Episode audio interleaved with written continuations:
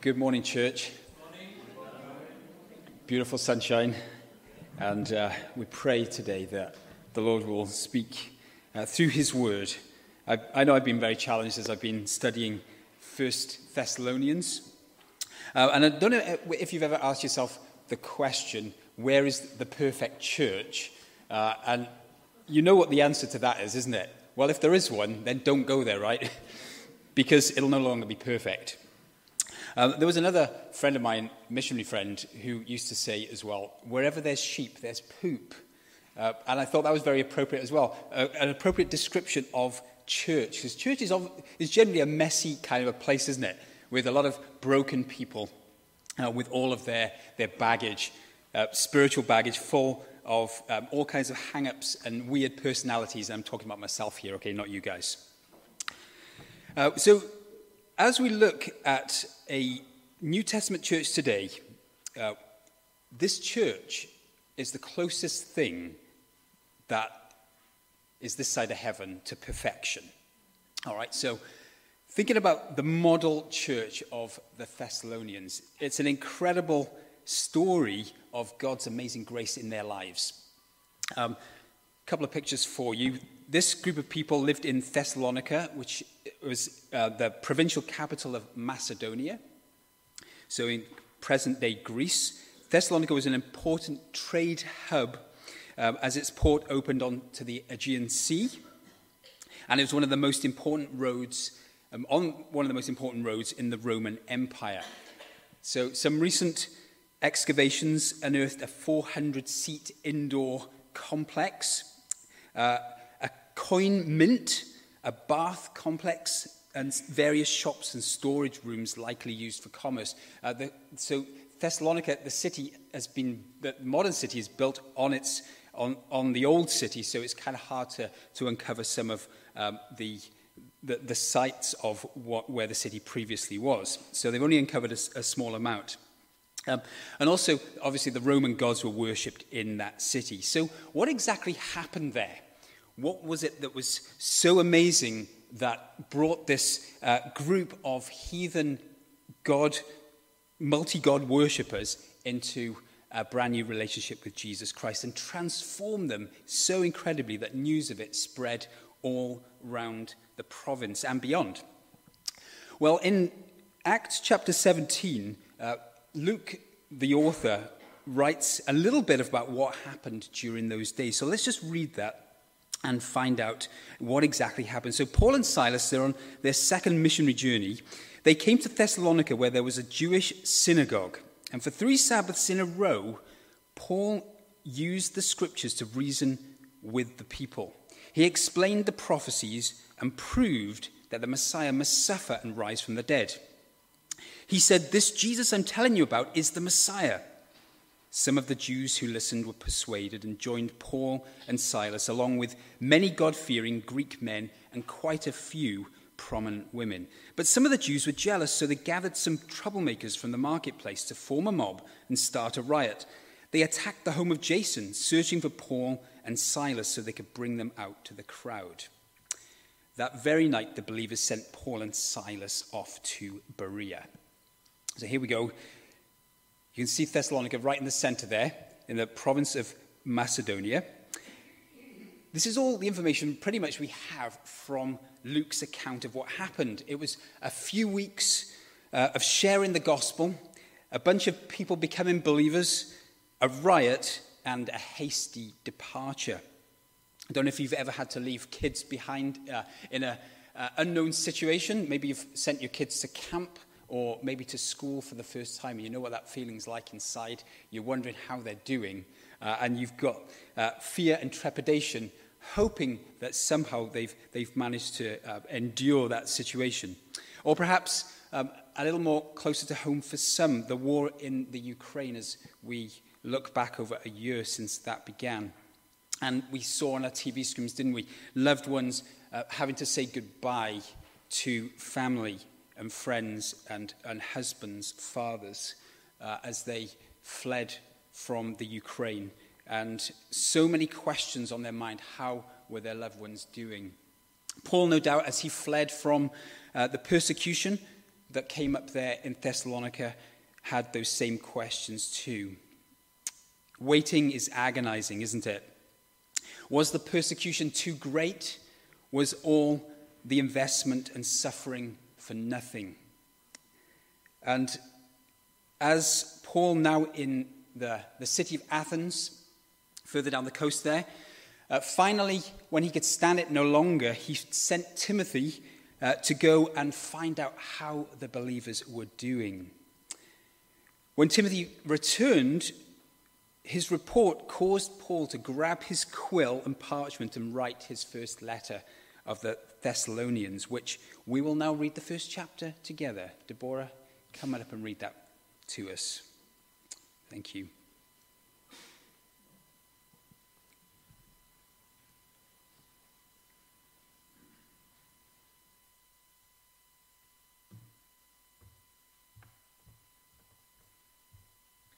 Good morning, church.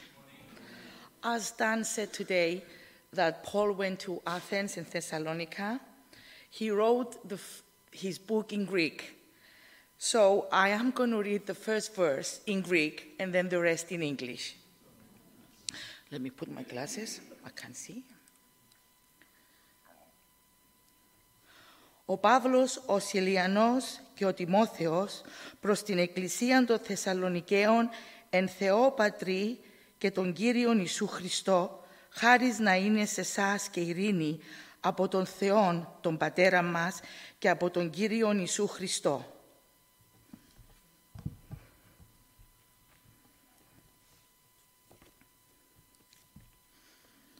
We always thank God for all of you and pray for you constantly as we pray to our God, the Father, about you we think of your faithful work, your loving deeds, and the enduring hope you have because of our Lord Jesus Christ.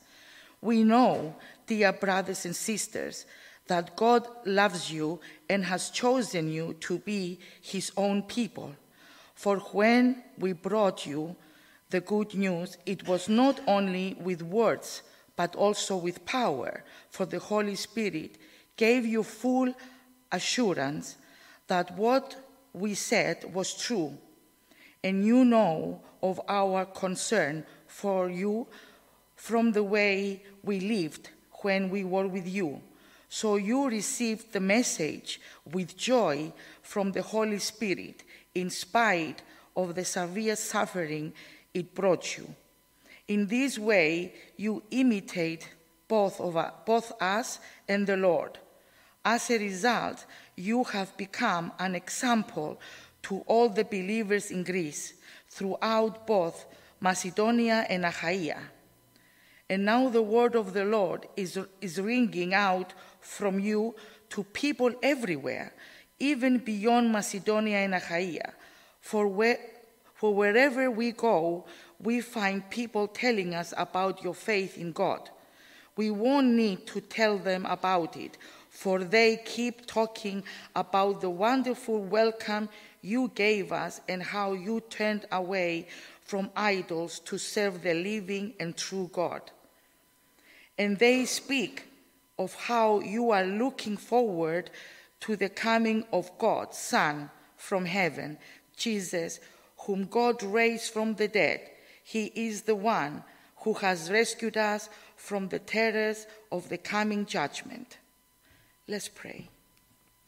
Heavenly Father, we want to thank you, Lord, for all the apostles and all the evangelists and all the missionaries that are spreading your word all around the world, Lord, to praise you and glorify you, Lord, and follow your word.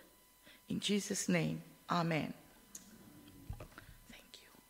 Thank you very much. Yes, so as we read the words of Paul, we get the impression as you continue down through the chapters that Paul is over the moon with what he's seeing uh, and hearing about his spiritual children there in Thessalonica. Um, a little bit like a father writing a letter to a, uh, a son or a daughter, uh, extolling them for their academic or sporting achievements. It reminded me a little bit about my, my school reports. Uh, this isn't actually one of mine, but it probably, in some ways, would reflect them. Not the A's, I would say, but probably more the B's, C's, and E's on there. Uh, compared to my sister's school reports, which came back with glowing A's uh, and, and very goods and well done's from the teachers, mine generally came with the comments, could do better. Uh, as I read this letter of Thessalonians, I'm, I'm both thrilled and challenged. In some ways, I prefer reading the letters uh, where churches had issues, like, like the First Corinthians, uh, because that, that resonates more with me than a church that seems to be doing so well. They seem to be flawless in every department. And that's what you get the impression of this church. Even though Paul had only been with them for a few weeks, they were standing strong on the gospel. Uh, they, were, they were proclaiming the truth of Jesus to other people despite strong opposition. For me, church is often a place where, where we, uh, we look at ourselves as broken, baggage carrying sinners. But you know what? That's not how God sees us, is it? And so we don't want to focus on that. And I think that's the beautiful picture of the Thessalonians. Their church uh, was characterized by strength, uh, by perseverance, by hope, by love. And that's what we should be focusing on too. Not necessarily uh, what we are in ourselves, but what we are in Christ. And what God wants us to be as well. So let's look at a, a few areas that Paul in this chapter uh, celebrates as he reflects on what he's hearing about the Thessalonians. Firstly, he, he says in verse 1 that they are the church. And as Alan reminded us a few weeks ago, the word church, ecclesia, means to be called out, to be chosen, if you like. Verse 4 also uh, tells us that God chose you. And when we think about that, we, we think about a, a, a pagan polytheistic society that Paul uh, was bringing this new message into. And out of that bunch of people, God chose these people to understand and believe the gospel message. Now, I don't know about you, but uh, uh, many times we've, we've talked about with different people, different Christians, about the, the whole idea of election uh, predestination. And of course, it, it causes and creates a lot of arguments, doesn't it? A lot of questions in our minds because it's very difficult to reconcile uh, God's sovereignty and man's uh, responsibility. Very, very difficult. And I'm not going to attempt to do that today, you'll be glad to know. But what we do know is that salvation, God's way of saving people from their sins, is all of Him. It's not Jesus plus good works, it's Jesus plus nothing. It's all of Him. Even the faith to believe, it didn't originate with us, did it? Hebrews chapter 12, verse 2 reminds us that Jesus is the author or the pioneer of our faith. He's the one that sets it in motion. And it was by so it was by his grace that he allowed us to hear the gospel message. And he's the one that brought fruit into our hearts as a result of that. And by God's grace, he will see it through to completion on the day when Jesus returns or we go to be with him through death. And it reminds me of the, the song that we sing so often, one of the most famous uh, Christian songs, Amazing Grace, where John Newton wrote, "'Twas grace that taught my heart to fear. And that's so true, isn't it? And grace my fears relieved. How precious did that grace appear the hour I first believed? It was all of grace. So, does, does election, does God choosing raise some difficult questions about God? Of course it does, doesn't it? But let's, not, let's remind ourselves that, firstly, God has no obligation to extend grace to anyone. None of us deserve his kindness, do we? We're all deserving of his wrath. Romans chapter 3 reminds us that we've all rejected God. We've gone our own way. We've made ourselves king. Therefore, we deserve God's wrath. But God wants all to come to repentance. 2 Peter 3, verse 9 says that. He's not willing that any should perish, but people refuse to come. Think about the words of Jesus in Matthew 23 37. He said, O Jerusalem, Jerusalem, the city that kills the prophets and stones God's messengers, how often I wanted to gather your children together as a hen protects her chicks beneath her wings, but you wouldn't let me. Doesn't that sum up the human heart? We can't adequately explain God's sovereignty and man's responsibility, but we know that God has chosen some, and it is the responsibility of the church collectively throughout the world to, to take the good news to people so they have the chance to hear. So if you're a Christian today, it's your job and it's mine. The good news must be communicated in order for people to come to faith. There is no other way. There isn't a plan B. God's plan is to use the church to present the gospel to people. And today, there are over 7,000 people groups still waiting to hear on planet Earth. Whose job is it? It's the church's, it's ours. If you're a follower of Christ today, it's your job and it's mine. He wants to use you to reach others. So that's the first thing that, that Paul celebrates was that they were chosen by God. And secondly, uh, Paul delves a little more deeply into this topic, but how God has transformed them. So, just like uh, pulse and breathing and responding to stimuli as signs of physical life, uh, the Thessalonian church exhibited three signs of spiritual life that we'll look at together. And the first one is this one that in verse 3, Paul says, their work of faith. So, just like getting married, a, a single guy, uh, his apartment probably isn't going to stay the same once his wife moves in. In the same way, when Jesus moves into a, a heart of repentance, change comes about as a result. I heard one guy say that before he got married, he could carry most of his earthly, earthly belongings in the back of his car. After he was married a few years, he said, We can't even fit the pillows alone in our house in a transit van. Uh, how true is that, isn't it? And faith itself uh, says, says this, this passage that it was a faith that worked. It was the work of faith. It was a faith that worked. It wasn't sentimentality. It wasn't a head knowledge. It was faith that worked. James chapter 2 tells us that faith without works is what? It's dead, isn't it? In other words, saying you believe, but continuing to live a selfish, disobedient life actually shows that you don't truly believe. It's just an intellectual faith. In fact, James goes on to say even harsher words that the demons themselves have that kind of faith. They believe in God, they believe that Jesus died and rose again, but they don't have saving faith. Saving faith is demonstrated by, by life change. Remember recently talking to somebody uh, who claimed they were a Christian because they prayed the sinner's prayer when they were young. And yet, many years on, 30 years on, there's no evidence of any life change. There's no desire to follow Jesus, to know him more, to share his, his gospel with people. It's a sense of, I've got my fire insurance and I'm fine. But is that what true saving faith is? This is what one commentator said. The person who claims to be one of God's elect but whose life is not changed is only fooling himself. Those whom God chooses, he changes. This doesn't mean they're perfect, but they are possessors of a new life that cannot be hidden.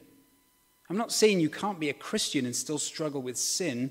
There is a difference in struggling with sinning and practicing of sin.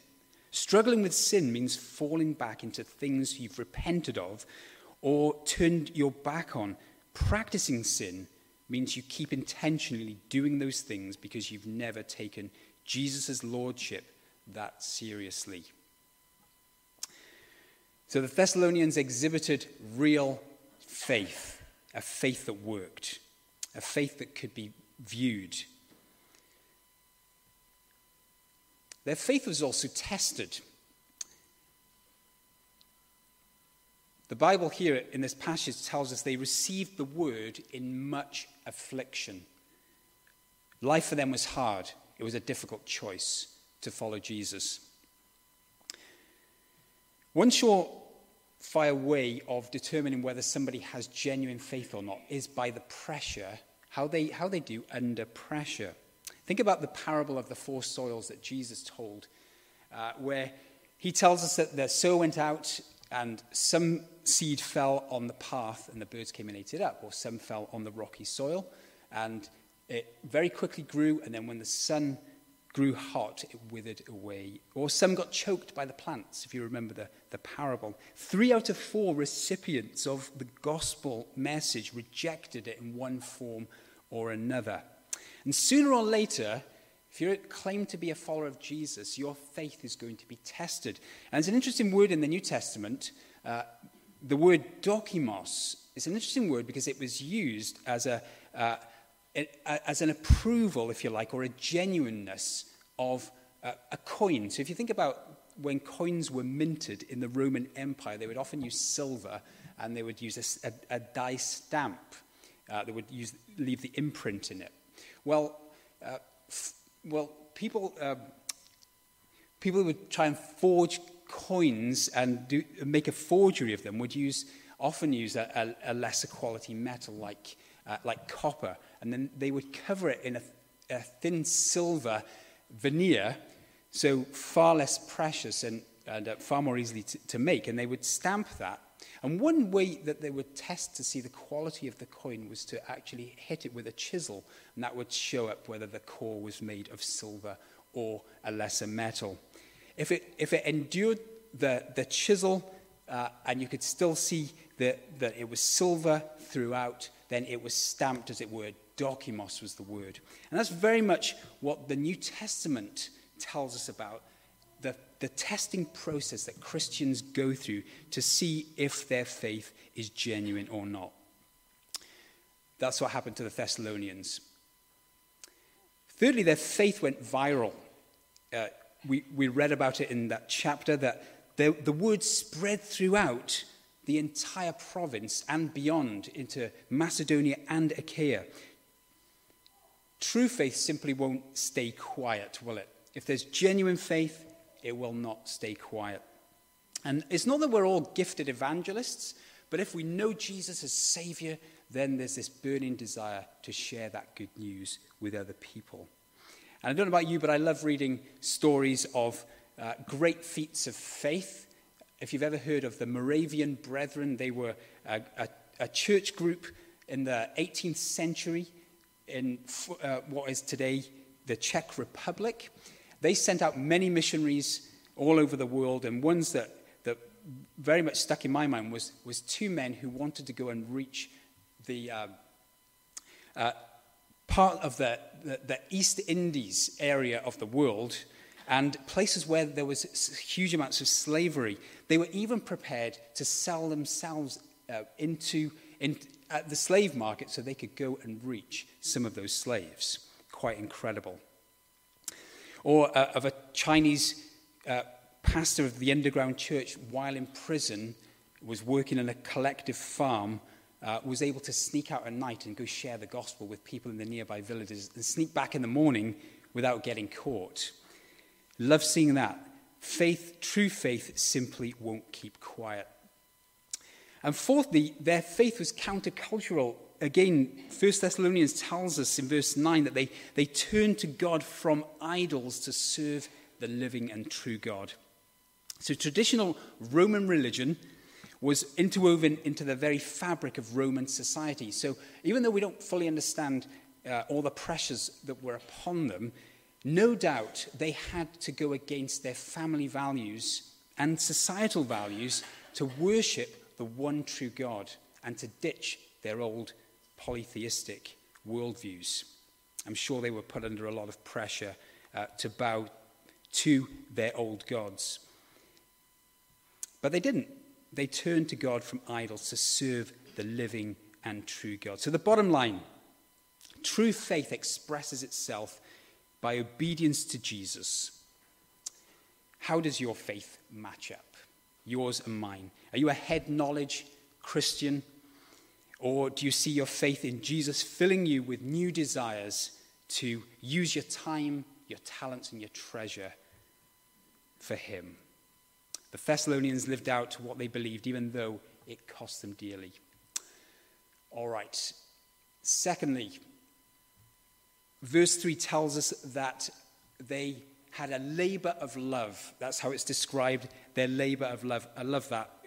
Uh, their, their faith or their, their love for one another was absolutely legendary.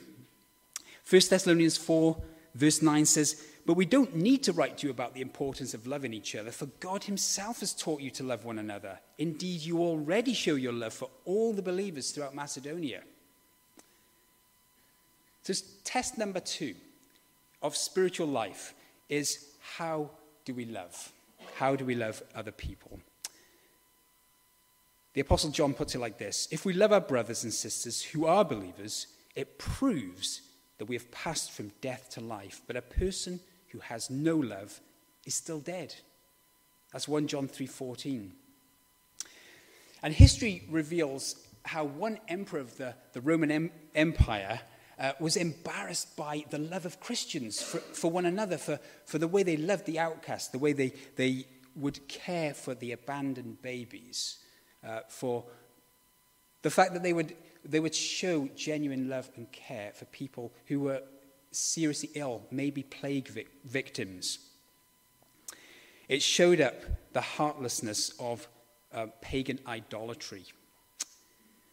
And the same, the question for you and I is how is it possible to experience the love of Jesus in forgiving us, paying our sin debt, adopting us into his family, a million other blessings, and yet not extend that in some measure to another human being made in the image of God?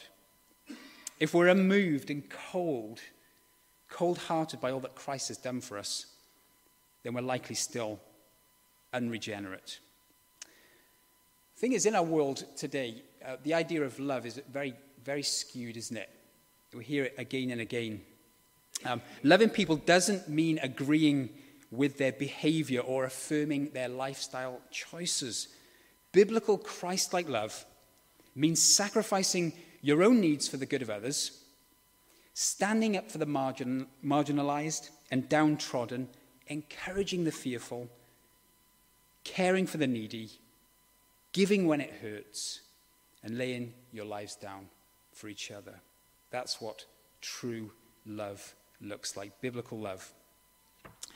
Now, I know uh, Dan last week um, exhibited a, a, book, and I've got a new book for you as well to challenge you to, to buy and read. It's not on the book stand. I'll have to have a word with Sue after. But it's called I Stand with Christ. I got it for, my, for Christmas from Ben, and once I started reading it, it was hard to put it down. It's, it's a, a pastor or a leader of one of the, the, the underground church networks in China. He recounts his own life story. This guy um, had spe- has spent over 15 years in prison on and off and endured some of the most terrible uh, torture and persecution that one could ever imagine. But one of the, the stories that really jumped out that showed me how they loved each other, Christians in prison. He said, During those days, food rations got even tighter.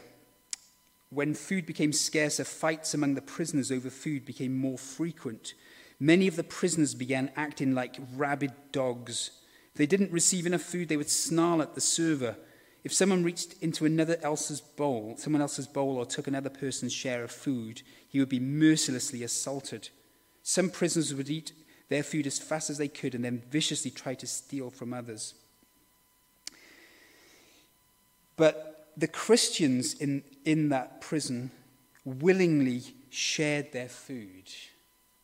They gave, they prayed together, they sang, they showed the love of Christ in a really hostile environment.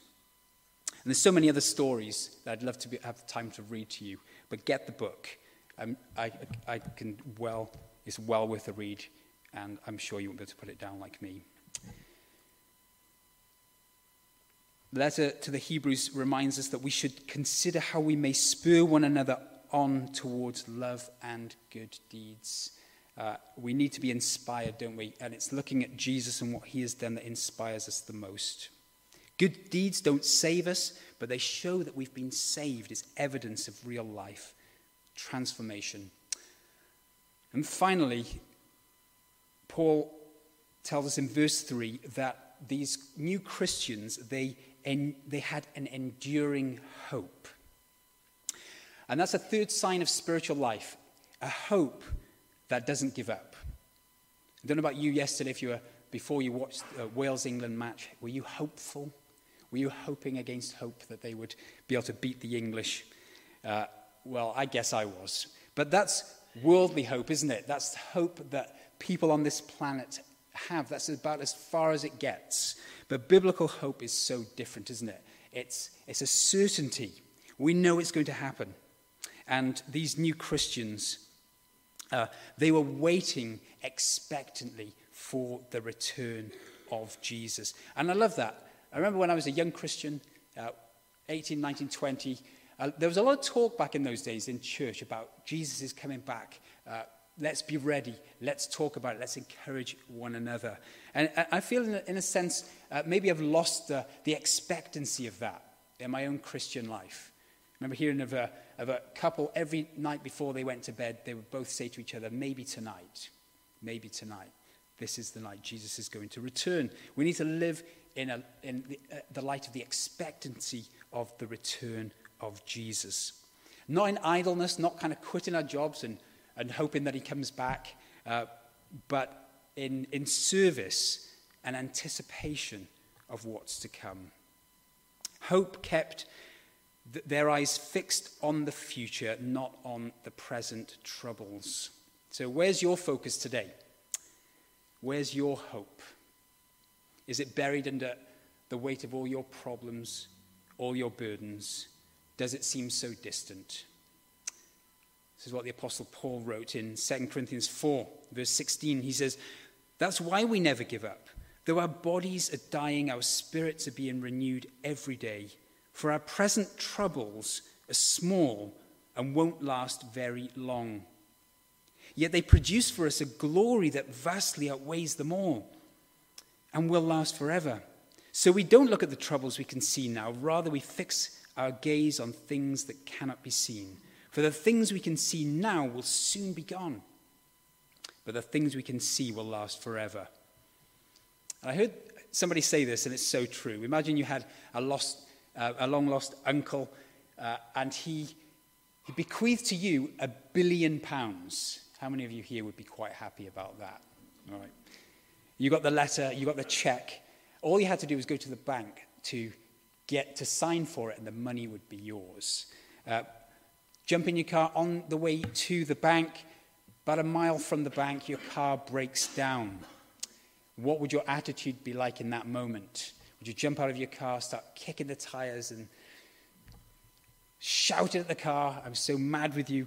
No, you'd probably run the rest of the way to the bank, wouldn't you? Quite happily. It's all about perspective, isn't it? It's all about perspective. And when you know Jesus is returning and the glory that he's going to reveal one day, uh, we can skip, as it were, all the way through the rest of our days to what God has for us in eternity. That's the hope we have, that's the certainty. So the Thessalonians were characterized by faith, hope, and love, the three cardinal virtues of the Christian life, and the three greatest evidences of salvation. So to sum up, they were brand new Christians.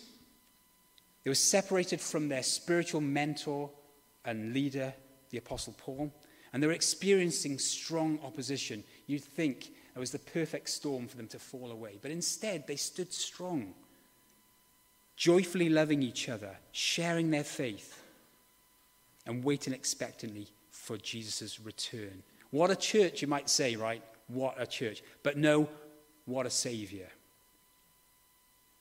Why? Because God gets all the credit. He does the saving, He's the one who does the transforming. It's by His grace that they got through every circumstance and that we do too. It's His power that enables us to live counterculturally and the steadfast hope and certainty of future glory comes from him. It's his story, it's his gospel, it's his power. So I, you and I need to ask ourselves a question do we want to live like that? I'm sure if you're a follower of Jesus, then you want to say yes. Well, So, what's the key? The key is in surrendering to Jesus, isn't it? The key is in the gospel message. Put your life in his hands. Take him at his word. Believe his promises and follow him where he leads. That's where new life, transforming power, persevering faith, and Christ like love are found. Or maybe you're the religious type today. Maybe you're trying to please God by your church attendance and good deeds. But religion will lead you nowhere but pride or despair. Pride, because you look down on other people thinking you're better than them. Despair, you haven't met the mark. That's where religion leads. Or maybe yours is an intellectual faith with no substance. Maybe you're like that guy that I was talking to recently who prayed a sinner's prayer, but there's no evidence of new life. Maybe you've never surrendered to Jesus. Maybe you've never allowed him to be king of your life. Or perhaps you're, you're a Christian today, maybe been a Christian for many years, and you've lost that sense of joy. You've lost that sense of expectancy, that faith, that love, that hope. Well, you need to get your eyes back on Jesus. It's time to get back to the gospel. That's where it all began for the Thessalonians, and that's where it begins for us. And it doesn't end there. Like somebody said, the, the gospel message is not the diving board, it's the pool itself. It's what we need to saturate our souls with, fill our minds with, infuse our beings with. So let's start living in the light of who we are and what God has called us to and allow Him to make the changes. And then maybe, just maybe, we will become that model church that the Thessalonians were and they lived it out to the glory of God. Let's pray together. Heavenly Father, as we reflect upon what you did there in that, that province of Macedonia among, among the people of Thessalonica, living in their, their pagan, uh, polytheistic society, we thank you that Paul brought the message of life, the message of truth, the message of hope and peace into that situation. And out of that came forth those people who were willing to stand for Jesus, willing to make a difference, willing to live by faith. Our God, we pray today in those areas of our lives where, where we need that fresh infusion of your power, your spirit, Lord, to reignite that hope and that love and that faith that you started so long ago. We pray for that within, within us today. And Lord, if there are people today still uh, wavering between true faith and uh, an intellectual faith, we pray today that you break through, that they would surrender to you today. Lord, we thank you for your word, and we pray that it would penetrate our souls and you'd make those necessary changes. We ask in your precious name. Amen.